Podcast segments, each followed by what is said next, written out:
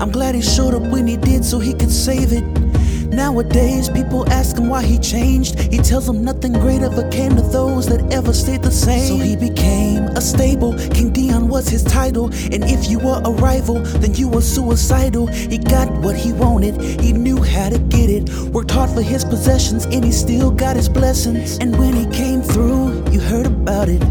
They loved him in the streets cause he was real with it. And God made his enemies footstools, and he rested easy on his throne as a king. Life was breezy, but deep within the surface he felt something working in his behalf, for victory was near. I spoke my life in third person cause I'll be a legend. I wrote it in provisions in my diary of a king.